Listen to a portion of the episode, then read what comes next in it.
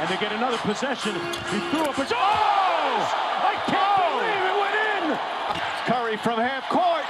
Oh! He puts it in at the buzzer! Einen wunderschönen guten Tag und herzlich willkommen zu Folge Nummer 55 des NBA Podcasts hier It's Swish.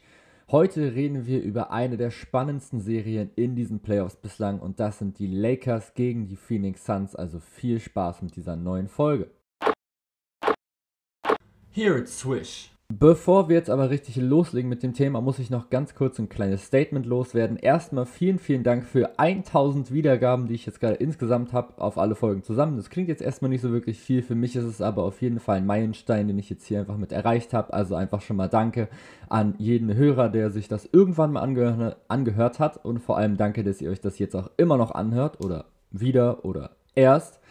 Und dann geht es mir natürlich noch einfach um die NBA-Fans, denn da muss ich einfach mal loslassen, dass ich das einfach absolut grausam finde, was da gerade abgeht in der NBA. Flaschen werden geworfen, Spieler angespuckt, es wird einfach aufs Feld gerannt. Das geht einfach überhaupt nicht. Man bewirft keine NBA-Spieler nicht mit Popcorn, nicht mit Flaschen, nicht mit sonst irgendwas, nicht mit Taschentüchern. Das ist mir völlig egal. Das hat einfach auf diesem scheiß Basketballplatz nichts zu suchen. Sorry schon mal für meinen vulgären Ausdruck an dieser Stelle das gehört sich einfach nicht. Man geht doch nicht zu einem Basketballspiel und denkt sich, boah, guck mal, der Spieler, den finde ich jetzt aber gerade voll blöd, den schmeiße ich jetzt erstmal ab mit Popcorn oder sowas. Nein, das ist einfach asozial. Sowas macht man einfach nicht. Das ist mega respektlos.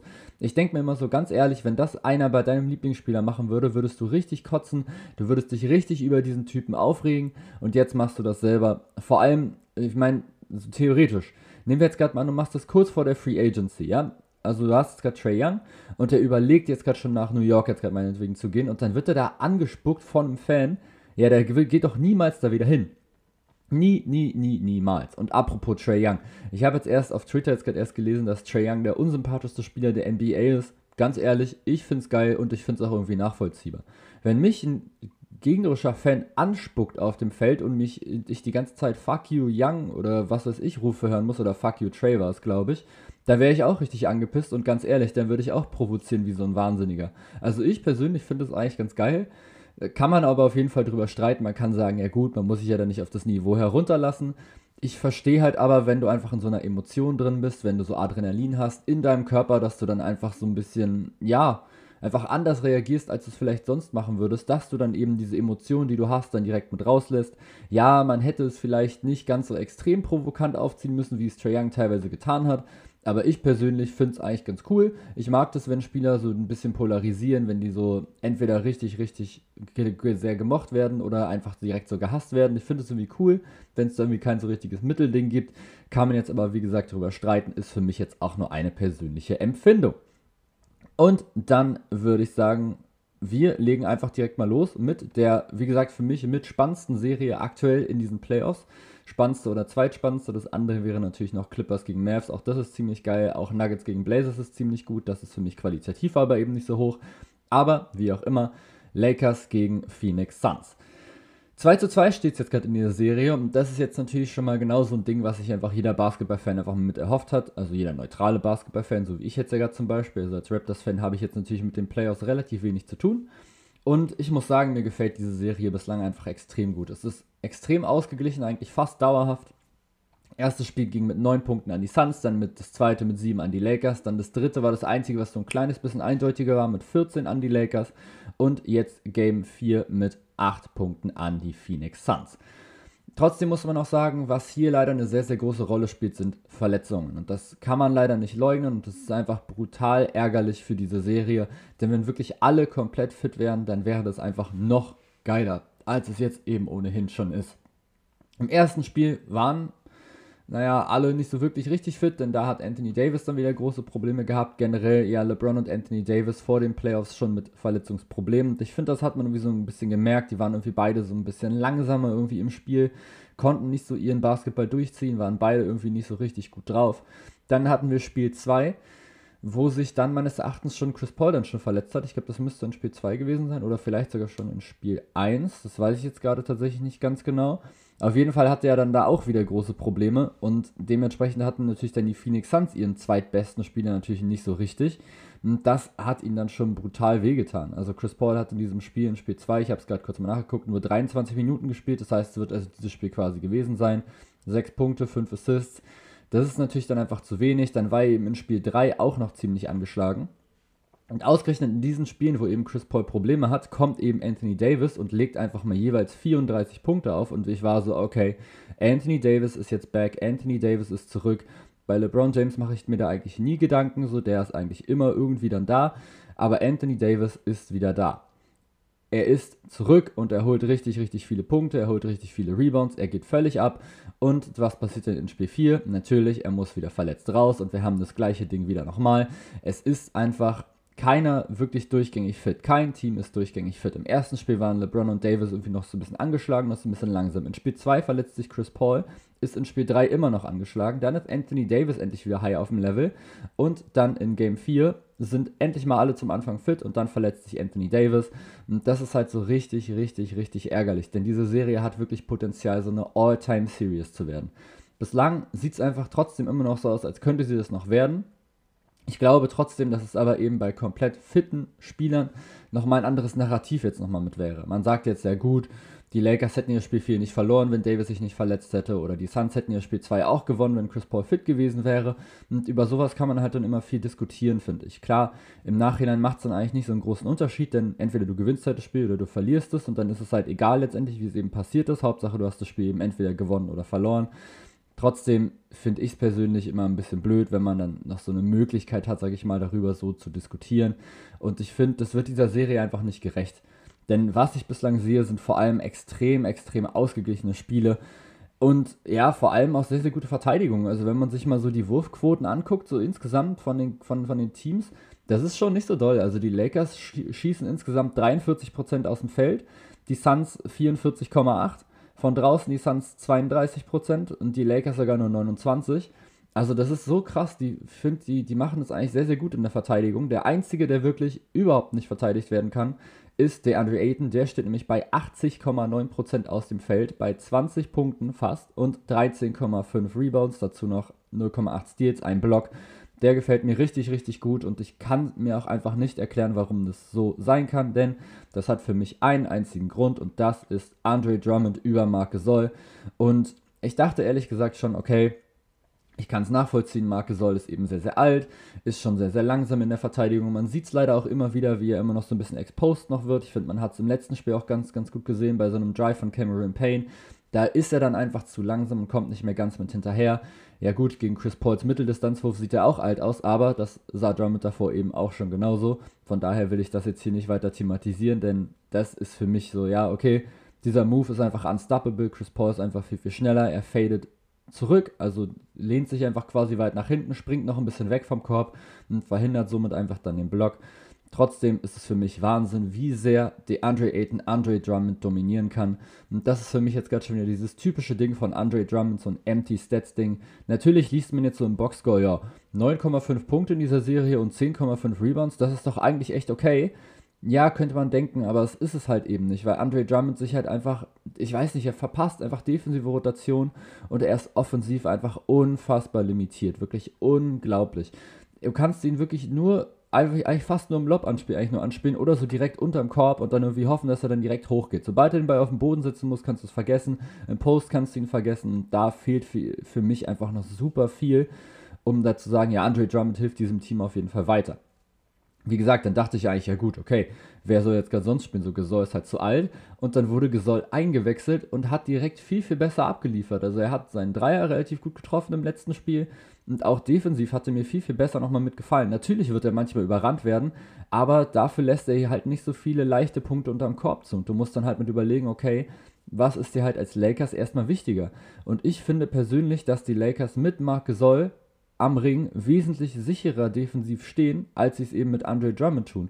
Und allein das zusätzlich noch zu dem offensiven Spacing, zu dem offensiven Skillset, dem Playmaking, was Marc Gasol klar nochmal viel, viel mehr nochmal mitbringt als Andre Drummond, lässt mich klar zu dem Schluss kommen, bring Marc Gasol in dieses Team und zwar von Anfang an.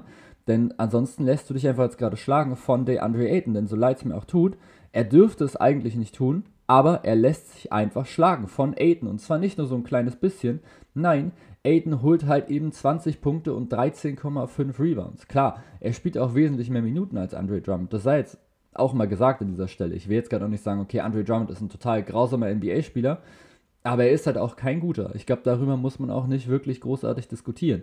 Und jeder, der mir da jetzt gerade was anderes erzählt, der hat diese Spiele nicht gesehen. Ja, er hat immer einen geilen Boxscore. Du guckst immer rein und denkst so, ja, aber guck mal, in dieser Saison hat er 15 Rebounds zum Schnitt geholt. Und ja, aber es sind irgendwie so diese empty Stats. Er holt halt diese Rebounds, weil er einfach groß ist und weil er sich einfach nicht an die Dreierlinie rausziehen lässt. Beziehungsweise weil seine Gegner eben nicht dahin gehen. Und das ist ja auch in Ordnung. Offensiv, ja klar, räumt er ab und zu mal einen weg. Logisch, wenn jetzt, keine Ahnung, LeBron James meinetwegen jetzt gerade in Richtung Korb zieht, muss natürlich die Andre Ayton rüberrutschen um eben diesen Wurf quasi nochmal zu contesten, diesen Korbleger nochmal zu contesten oder einfach zu verhindern, dass LeBron ihn stopft. Und wenn der Ball dann eben nicht reingeht, ja, dann prallt der Ball weg. Der Andre Ayton ist natürlich gerade nicht da und dann steht da natürlich Andre Drummond und natürlich muss er da auch erstmal stehen. Allerdings, wo soll halt Andre Drummond denn sonst bitte stehen als unter dem Korb in der Offensive? Du kannst ihn ja irgendwo anders einsetzen, klar, als Pick-and-Roll-Partner, als Blocksteller. Aber ansonsten, er turnt jetzt ja nicht draußen an der Dreierlinie rum. Warum sollte er das auch tun? Und generell muss ich sagen, die Lakers gefallen mir gerade taktisch überhaupt nicht, aber das hat vor allem auch damit zu tun, dass Anthony Davis sich einfach weigert, in Anführungsstrichen, oder einfach sagt, nee, mm, ich will aber jetzt gerade nicht auf die 5 wechseln. Ich finde, das ist einfach absolut lächerlich. Ich finde, es ist so grausam von ihm, dass er das sagt, denn die Lakers haben einfach mit ihm auf dem Feld trotzdem nicht wirklich viel Spacing. Er trifft in dieser Serie 2 von 11 seiner Dreier, also 18,2%. LeBron James trifft 32, Schröder tatsächlich sogar 37,5. Ich dachte sogar, es sind weniger. Caruso 30,8. Wesley Matthews 28,6, Contavious Caldwell Pope 7,7. Nur Ben McLemore, der jetzt eben aber erst zwei Spiele gemacht hat, hat jetzt immerhin zwei seiner vier Dreier jetzt bislang getroffen, aber es ist eben auch eine sehr, sehr kleine Sample Size. Und das zeigt mir doch schon, Junge, wir brauchen in diesem Spiel, brauchen wir Spacing. Du bist der beste Verteidiger für DeAndre Ayton, du bist der beste Offensivspieler, den wir haben gegen DeAndre Ayton. Also warum nicht? Und dann will ich erstmal sehen, wie die Phoenix Suns das dann nämlich verteidigen. Also das, ich verstehe nicht, wie man sowas da nicht machen kann. So, finde ich, hast du eben einfach die Möglichkeit, Andre Drummond quasi irgendwie halb frei stehen zu lassen und das juckt halt einfach keinen, weil es einfach Andre Drummond ist, der halt nichts damit anfangen kann. Und das verstehe ich einfach nicht. Also sag doch einfach, okay, wir schicken jetzt aber Davis einfach mit auf die 5, stellen uns dann noch LeBron James noch mit hin und spielen dann halt meinetwegen mit Dennis Schröder, wenn du jetzt gerade unbedingt gerade mit drin haben willst. Ich finde, er passt nicht rein in dieses Team, weil er eben zu wenig Spacing hat und halt selber irgendwie seinen schnellen Schritt nicht richtig ausnutzt oder ausnutzen kann. Und dann stellst du mir dir meinetwegen noch einen Wesley Matthews und einen Cantavius Caldwell Pope nochmal mit hin. Und dann hast du zumindest schon mal mit Schröder jetzt trotzdem einen Spieler, der 37,5% trifft in der Serie und dann zumindest noch mit Wesley Matthews und Caldwell Pope zumindest noch welche, die diesen Dreier noch mit treffen können. Wenn jetzt Caldwell Pope angeschlagen ist, okay, dann bringst du halt Ben McLemore, meinetwegen. Ist jetzt vom Spielstil her nicht so der große Unterschied. Und dann, finde ich, hast du doch viel, viel mehr Möglichkeiten. Dann hast du immer noch einen Markesol noch von der Bank, du kannst immer noch einen Kyle Kuzma reinschmeißen, du hast immer noch einen Caruso und dann kannst du auch, wenn es unbedingt sein muss, wenn du merkst, okay, scheiße, wir brauchen irgendwie mal Rebounds, ja, dann ziehst du halt einen Andre Drummond mal mit rein. Aber du musst halt einfach aufpassen, dass er dir defensiv einfach nicht alles kaputt macht. Denn Andre Drummond, wie gesagt, bringt offensiv zu wenig Skillset mit und defensiv verpennt er einfach immer wieder seine Rotation und ist einfach zu langsam. Es kann doch nicht sein, dass ein Spieler mit seiner Größe und seiner eigentlichen Athletik 0,8 Blocks pro Spiel holt in diesen Playoffs und Anthony Davis zum Beispiel 2. Ja klar ist Anthony Davis ein viel, viel besserer Verteidiger, aber trotzdem geht es doch nicht, dass der trotz seiner Größe, die sind ja, glaube ich, ähnlich groß, würde ich jetzt mal vermuten, dass er trotzdem mehr Blocks holt. Und zwar nicht nur ein bisschen mehr, sondern einfach mehr als doppelt so viele. Auch Alex Caruso holt einen Block in dieser, in dieser Serie. Auch Marc Gasol holt einen Block in dieser Serie. Und wir reden hier von Andre Drummond, wo wir alle gesagt haben, oh ja, krasser Rebounder und ein guter Blocker und defensiv einfach so eine Größe. Natürlich ist er so eine Größe, aber das Problem ist, er verändert halt einfach keine Würfe. Wenn du in Richtung Korb ziehst und Andre Drummond steht vor dir, das erste Mal denkst du dir, oh, okay, verdammt, der ist echt groß. Vielleicht nehme ich den Wurf nicht, ich drive jetzt wieder mal mit raus. Aber sobald du einfach einmal einen Abschluss genommen hast und merkst, okay, gut, krass, der kommt einfach überhaupt nicht ran, ziehst du den einfach durch. Und dann, das tut mir leid, aber der, der verteidigt das einfach nicht gut genug. Und das ist genauso, wenn irgendwie ein Booker oder ein Paul zum Korb ziehen, die gehen, die gehen rein. Andre Drummond macht aber nur so ein Halbding. Also er contestet weder den, den, den Driver, noch macht er irgendwie die Anspielstation zu. Das heißt also, es gibt dann immer noch zwei Möglichkeiten für den Angreifer, die er eben auch sonst hat. Entweder er geht hoch oder er legt ihn halt ab. Normalerweise müsste Andre Drummond mindestens eine dieser Optionen zumachen. Und zwar, er hat entweder, okay, also entweder du legst ihn jetzt gleich rüber, denn ich block dich weg, oder ich versuche halt den anderen so ein bisschen zuzumachen, versuche zumindest den Wurf ein kleines bisschen schwerer nochmal mitzumachen oder halte ihn zumindest auf, dass halt der Verteidiger, der primäre Verteidiger des Ballhändlers noch helfen kann und den vielleicht mit abräumen kann mit so einem Chase-Down-Block oder ähnliches. Einfach nur, dass du halt ein kurzes Tempo ein bisschen mit rausnimmst und trotzdem dann verhinderst, dass der Pass rüberkommt. Und das, finde ich, schafft Andre Drummond einfach überhaupt nicht. Er lässt beides einfach zu. Trotzdem muss man jetzt natürlich auch sagen, bei allem Rumgehacke jetzt gerade auf den Lakers, die Suns machen das auch einfach sehr, sehr gut. Klar ist Devin Booker jetzt gerade von den Quoten her noch nicht so wirklich stark. 40,8% aus dem Feld, 26% von draußen, das ist nicht gut. Aber 25 Punkte, 5 Rebounds und 5,5 Assists sprechen für mich schon eine ziemlich deutliche Sprache. Das ist, wie gesagt, seine erste Playoff-Serie und man sieht eben auch ganz, ganz klar, dass die Wurfquoten bei beiden Teams extrem runtergegangen sind, weil eben auch einfach beide eine sehr, sehr gute Defense stellen. Und ich finde, dafür, wenn man das quasi rechnet auf einen normalen Saisonschnitt, sage ich mal, ist das schon in Ordnung. Wenn man mich jetzt gerade mal guckt, okay, sie treffen jetzt gerade 5% weniger alle zusammen. Alle Spieler zusammen meinetwegen treffen 5% weniger aus dem Feld. Die Lakers wären dann eben bei 48, die Suns bei etwa 50. Ja, das ist dann schon eine gute Quote, aber ist theoretisch möglich, sowas mal über eine Serie mal mitzumachen. Und jetzt rechnen wir einfach mal bei jedem Spieler 5% nochmal mit oben drauf. Ja, ist Quatsch eigentlich, so als Stat, aber ich finde es trotzdem echt ganz lustig. Dann hast du bei Booker 45,8% und 31% von draußen. Und das meine ich jetzt gerade eben. Klar, 40,8% lesen sich jetzt eben erstmal nicht so viel. Wenn du es aber eben darauf rechnest, wie viel beide Teams generell treffen aus diesem Feld, ist die Quote trotzdem völlig in Ordnung. Natürlich ist die unter dem Schnitt der Phoenix Suns und auch unter dem Schnitt der Lakers. Aber es ist eben dafür, dass er so viele Würfe nimmt, gar nicht so schlecht, wie man es eben einfach mal meinen sollte.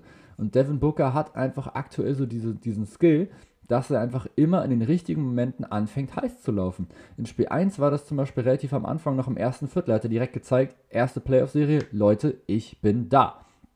Der Andre Ayton, der andere Typ, auch er komplett drin, diese Serie. Und er zieht diese Wurfquote so extrem nach oben. Er hat ja 80,9% aus dem Feld. Der nächstbeste ist Tory Craig mit 53,8. Auch das ist noch sehr, sehr stark. Und dann haben wir schon die nächste bei 41,7% und das ist Chris Paul. Also da sieht man schon, okay, du hast halt einfach einen Typen, der trifft über 80, einen Typen, der trifft knapp 54 und alle anderen sind unter 42%. Und das zeigt ja allein schon, wie diese zwei Spieler diese Wurfquote so extrem nach oben schießen, eben vor allem der Andre Ayton. Und trotzdem, auch wenn er natürlich jetzt gerade gegen Drummond spielt und das, wie gesagt, jetzt für mich nicht so eine Riesenleistung ist bei seiner Größe, ja, es ist immer noch ein NBA-Spieler und das, darüber habe ich auch schon mal geredet, dass NBA-Spiele immer noch tausendmal krasser sind als alle anderen Leute, die Basketball spielen. Und ich will sicher nicht gegen Andre Drummond spielen. Aber Trotzdem schafft er es einfach, ihn zu dominieren und er macht es einfach sehr, sehr effizient. 20 Punkte und 13,5 Rebounds legst du nicht einfach mal so auf. Das macht er schon extrem stark. Er bewegt sich sehr, sehr gut abseits vom Ball. Er ist immer wieder sehr, sehr gut in Pick-and-Roll-Situationen als Abroller. Und das macht er einfach extrem gut. Er hat eine sehr, sehr gute Fußarbeit und ich finde, das nutzt er einfach immer wieder gut aus. Er positioniert sich immer gut, holt sich viele Rebounds und hat dann eben auch einiges an Putback-Dunks, hat freie Dunks, weil er sich einfach eben gut abseits des Balles wegbewegt. Und dann funktioniert das eben sehr, sehr gut. Und dann ja, muss man für mich eigentlich auch ganz, ganz klar noch über Cameron Payne nochmal mitreden. Seit wann ist dieser Spieler eigentlich ein legitimer Basketballspieler? Das ist ja unfassbar. Also Cameron Payne, ich kann mir jetzt mal ganz kurz jetzt hier live on the fly jetzt gerade mal seine ganzen Statistiken jetzt mal mit angucken. Der Typ holt insgesamt in seiner Karriere 6,8 Punkte, 2 Rebounds und 2,8 Assists. Ja, in dieser Serie spielt er 24 Minuten, was auch schon mal sehr weit über seinem Schnitt ist, holt 13 Punkte, 3,3 Rebounds und 4,5 Assists und zudem noch 1,5 Steals. Cameron Payne ist auf einmal ein Basketballspieler, der echt eine richtig, richtig ordentliche Rolle spielen kann. Und das seit dem letzten Jahr, als er eben in Phoenix das erste Mal angekommen ist und 10,9 Punkte rausgeklatscht hat. Jetzt liegt er bei 8,4 das ist für ihn richtig, richtig, richtig gut. Als er in Chicago war, hat er auch schon mal 8,8 schon mal gehabt, aber da waren eben seine Wurfquoten grausam. Da hat er eben 40,5% aus dem Feld gehabt. In dieser Saison hat er 48% aus dem Feld und 44% seiner Dreier verwandelt. Cameron Payne gefällt mir als Backup-Point Guard bislang extrem gut. Er bringt extrem viel Tempo nochmal mit rein. Er bringt jetzt mittlerweile auch nochmal so Playmaking nochmal mit rein. Und vor allem, er ist einfach unglaublich gefährlich bei seinem Drive und eben auch von draußen. Und ich finde, er ist irgendwie so ein Element, was einfach bei den Lakers gerade oder was bei den Suns unterschätzt wird. Und die Lakers schaffen es nicht so richtig, ihn aus dem Spiel rauszunehmen weil er eben nochmal so einen komplett anderen Spieß eben nochmal hat als so ein Chris Paul. Chris Paul ist halt eher so, so dieser langsamere, aber dieser kontrolliertere Aufbauspieler. Er konzentriert sich wirklich sehr, sehr viel auf, auf, aufs Assist geben. Sieht man ja auch 9,5 Punkte, 7 Assists, 1,3 Steals. Ist trotzdem defensiv super gefährlich, ist so ein kleiner Trash-Talker, aber eben einer, der so das ganze Spielfeld immer im Blick hat. Der sich jetzt in dieser Serie bislang noch nicht so richtig auf Scoring gerade konzentriert, was sicher auch mit seiner Verletzung auch zusammenhängt. Und er bringt eben einfach so ein komplett anderes Element als eben so ein Cameron Payne. Cameron Payne kommt von der Bank, der ist heiß, der ist unfassbar schnell und der geht einfach ab. Und was ich finde, was er immer sehr, sehr gut macht, er findet immer eine sehr, sehr gute Balance aus Weiterpassen und selber scoren. Natürlich kann Chris Paul das auch, aber bei Chris Paul ist das einfach keine Frage, dass er das kann. Bei Cameron Payne dachte ich mir so, okay, alles klar, Cameron. Er merkt, okay, es läuft relativ gut jetzt gerade bei ihm, wie jetzt zum Beispiel im letzten Spiel hat er 13 Punkte jetzt gerade geholt, 5 von 12 aus dem Feld, das ist jetzt nicht überragend, aber es waren eben so wichtige Punkte. Dann, dann dazu eben noch 4 Rebounds, 4 Assists, das ist einfach für einen Backup-Point Guard eine extrem solide Zahl. 13, 4 und 4 nimmst du immer mit, wenn dein, wenn dein Point Guard das macht, dein Backup-Point Guard. Auf der anderen Seite Chris Paul natürlich auch im letzten Spiel unglaublich stark. Erst waren alle so, oh, mal gucken, ob der jetzt gerade wieder komplett fit ist so nach seiner Verletzung ob da mit der Schulter jetzt gerade alles okay ist und er kommt rein, 18 Punkte, 9 Assists und vor allem super viel einfach im letzten Viertel und im, also in der zweiten Hälfte auf jeden Fall gemacht. Extrem oft so seinen typischen Mitteldistanzwurf gefunden und das finde ich bei Chris Paul einfach immer so geil. Er weiß einfach genau, wo seine Spots auf dem Feld sind, er sucht die sich aus, er guckt sie sich aus und er kriegt diese Würfe trotz seiner relativ geringen Größe einfach gegen jeden Gegner los und das finde ich so, so, so stark von ihm. Das finde ich so unglaublich gut ja, die Phoenix Suns gefallen mir einfach generell super gut. Ich habe ja auch vor der Saison oder vor den Playoffs so rum in der Folge mit äh, Tom zusammen auch schon gesagt, dass die Suns für mich einfach extrem gute Matchups mit haben und ich finde, man sieht das auch sehr, sehr gut. Und Jay Crowder, Mikael Bridges, und Chris Paul, Devin Booker, der Andre Ayton, das sind alles, außer Devin Booker jetzt vielleicht gute Verteidiger und die kannst du einfach eben auch einfach mal gegen einen Anthony Davis und auch gegen einen LeBron James mal entgegenstellen und die können dagegen halten. Klar, jetzt vielleicht nicht immer. Klar, jetzt ein Jay Crowder wird jetzt nicht 48 Minuten lang LeBron James aus dem Spiel nehmen. Das kannst du aber auch nicht. Aber er macht es bislang eigentlich relativ gut. Denn LeBron James in der Serie bislang 21,8 Punkte, 7,3 Rebounds, 8,5 Assists, dazu noch 1,8 Steals. Und das ist einfach eine Serie, die von LeBron James so lange schon nicht mehr so gesehen wurde, so schlecht in Anführungsstrichen. Da muss man sich auch mal vorstellen, man sagt bei einer, bei einer Statline von 22 7,3 und 8,5, dass der Typ vielleicht jetzt doch schon ein bisschen jetzt gerade alt ist mit seinen 36 Jahren. Absolut lächerlich, was dieser Typ noch raushaut. Trotzdem immer noch übrigens 49,3% aus dem Feld, was echt okay ist. 32,1% von der Dreierlinie, auch klar über Lakers Schnitt, der ja bei 29% liegt. Einziges Problem bislang Freiwürfe nur 58,8%, da muss auf jeden Fall mehr noch kommen. Trotzdem LeBron James in dieser Serie, ich weiß nicht immer nicht so richtig drin. Also jetzt gerade im letzten Spiel hatte ich mir irgendwann gewünscht, dass er das Ding einfach so ein bisschen mit übernimmt. Da gab es irgendwie so diese kurze Phase, wo die Suns so ein kleines bisschen am Schaukeln waren, sage ich mal, wo Dennis Schröder dann sehr, sehr freien Korbleger verlegt hat. Dann LeBron James und Schröder übrigens beide vorne stehen geblieben sind. Dann Jay Crowder den Dagger-Dreier reingeworfen hat. Ich glaube, das waren zu dem Zeitpunkt, glaube ich, sieben Punkte Rückstand. Sieben oder acht.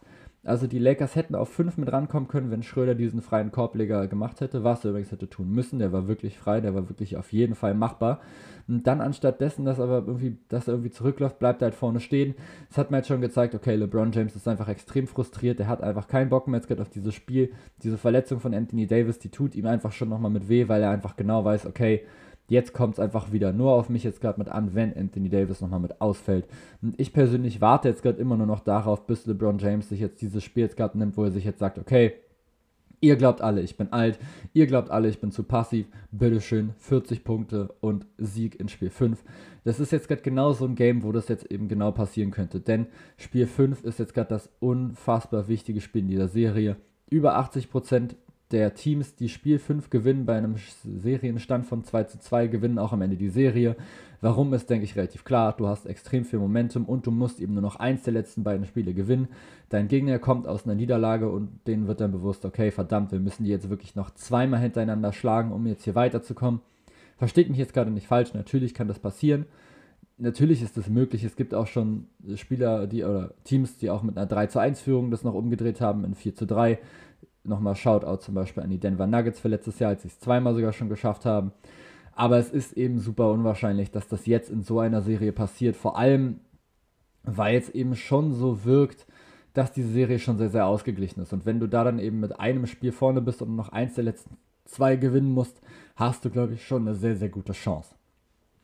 Klar, die Lakers haben jetzt auch schon mal zwei Spiele jetzt gerade in Folge gewonnen, eben Spiel 2 und Spiel 3. Da war Chris Paul aber jetzt gerade eben verletzt. Die Suns haben jetzt eben Spiel 1 und Spiel 4 jetzt gerade geholt. In Spiel 1, wie gesagt, Lakers generell Probleme mit Verletzungen gehabt und in Spiel 4 Anthony Davis einfach wieder verletzt raus. Das heißt, so richtig diese Serie einschätzen können wir eigentlich immer noch nicht. Wir hatten nur Spiel 1, wo wirklich alle theoretisch fit waren, wo aber wie gesagt Davis und LeBron noch vor der Serie noch lange angeschlagen waren.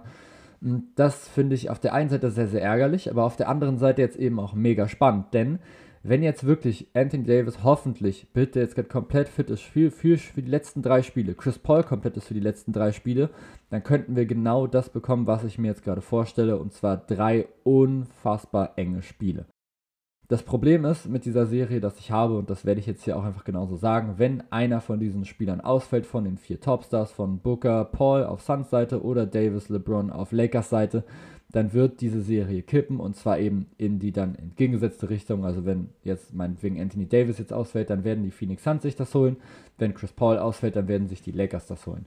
Hm, der einzige oder die einzige Möglichkeit, wie das vielleicht nicht passiert, ist okay, die Suns oder jetzt die Lakers meinetwegen holen sich jetzt gerade Spiel 5 und dann verletzt sich eben Chris Paul oder eben Anthony Davis. Dann kann ich mir durchaus vorstellen, dass das andere Team, was keine Verletzung hat, die letzten beiden Spiele sich noch holt. Oder oder halt andersrum, dass dann halt das Team, was schon mit 3 zu 2 schon führt, sich irgendwie da rausgrindet und irgendwie so einen richtig, richtig knappen Sieg nochmal holt in Spiel 6 oder in Spiel 7. An sich wünsche ich es mir natürlich auf jeden Fall nicht. Es wäre so, so cool, wenn es einfach wirklich alle Teams schaffen würden, dass sie fit sind. Wenn wirklich alle vier Superstars da sind, wenn einfach der ganze Supporting Cast mit da ist, wenn jetzt ein Caldwell Pope wieder mitkommt, wenn Jay Crowder fit ist, ein Mikael Bridges, ein DeAndre Ayton, etc. etc. Dennis Schröder und und so weiter, wie sie alle heißen. Das wäre auf jeden Fall so cool. Wenn nicht, wir hätten, wir hätten oder wurden uns, glaube ich, einfach eine gute Serie einfach weggenommen, denn ich glaube, das kann noch richtig, richtig, richtig stark werden in dieser Serie. Ich habe übrigens immer noch die Lakers vorne in Spiel 7, allerdings jetzt mittlerweile, weil ich mir denke, dass ich einfach immer noch nicht gegen LeBron wetten möchte. Ich finde, man merkt immer noch, dass er mit seiner Verletzung noch so ein kleines bisschen noch zu kämpfen hat. Wie gesagt, gerade im letzten Spiel hat man das, finde ich, gesehen. Denn genau in diesem Spiel wäre das eben so ein, so ein Ding gewesen, wo LeBron eigentlich gesagt hätte, okay, bei uns läuft jetzt gerade offensiv nicht so viel, Anthony Davis ist nicht fit, ich übernehme jetzt hier dieses komplette Ding und raste einmal kurz völlig aus. Das ist nicht passiert, er hat den Ball relativ schnell mal wieder abgegeben. Das hat für mich nichts damit zu tun gehabt, dass er irgendwie jetzt gerade keinen Bock hatte oder so gesagt hat, boah, nee, auf Scoring muss jetzt gerade nicht sein sondern das hat für mich einfach nur den Grund, dass er gemerkt hat, okay, ich muss halt irgendwie gucken, dass mein Knöchel jetzt halt gut läuft. Wir sind jetzt halt eh auf 10 Punkte gerade mit weg, wir haben nur noch 2 Minuten auf der Uhr. Ich gucke jetzt mal, was bei den anderen Spielen nochmal mit drin ist. Wenn wir nochmal rankommen, übernehme ich nochmal.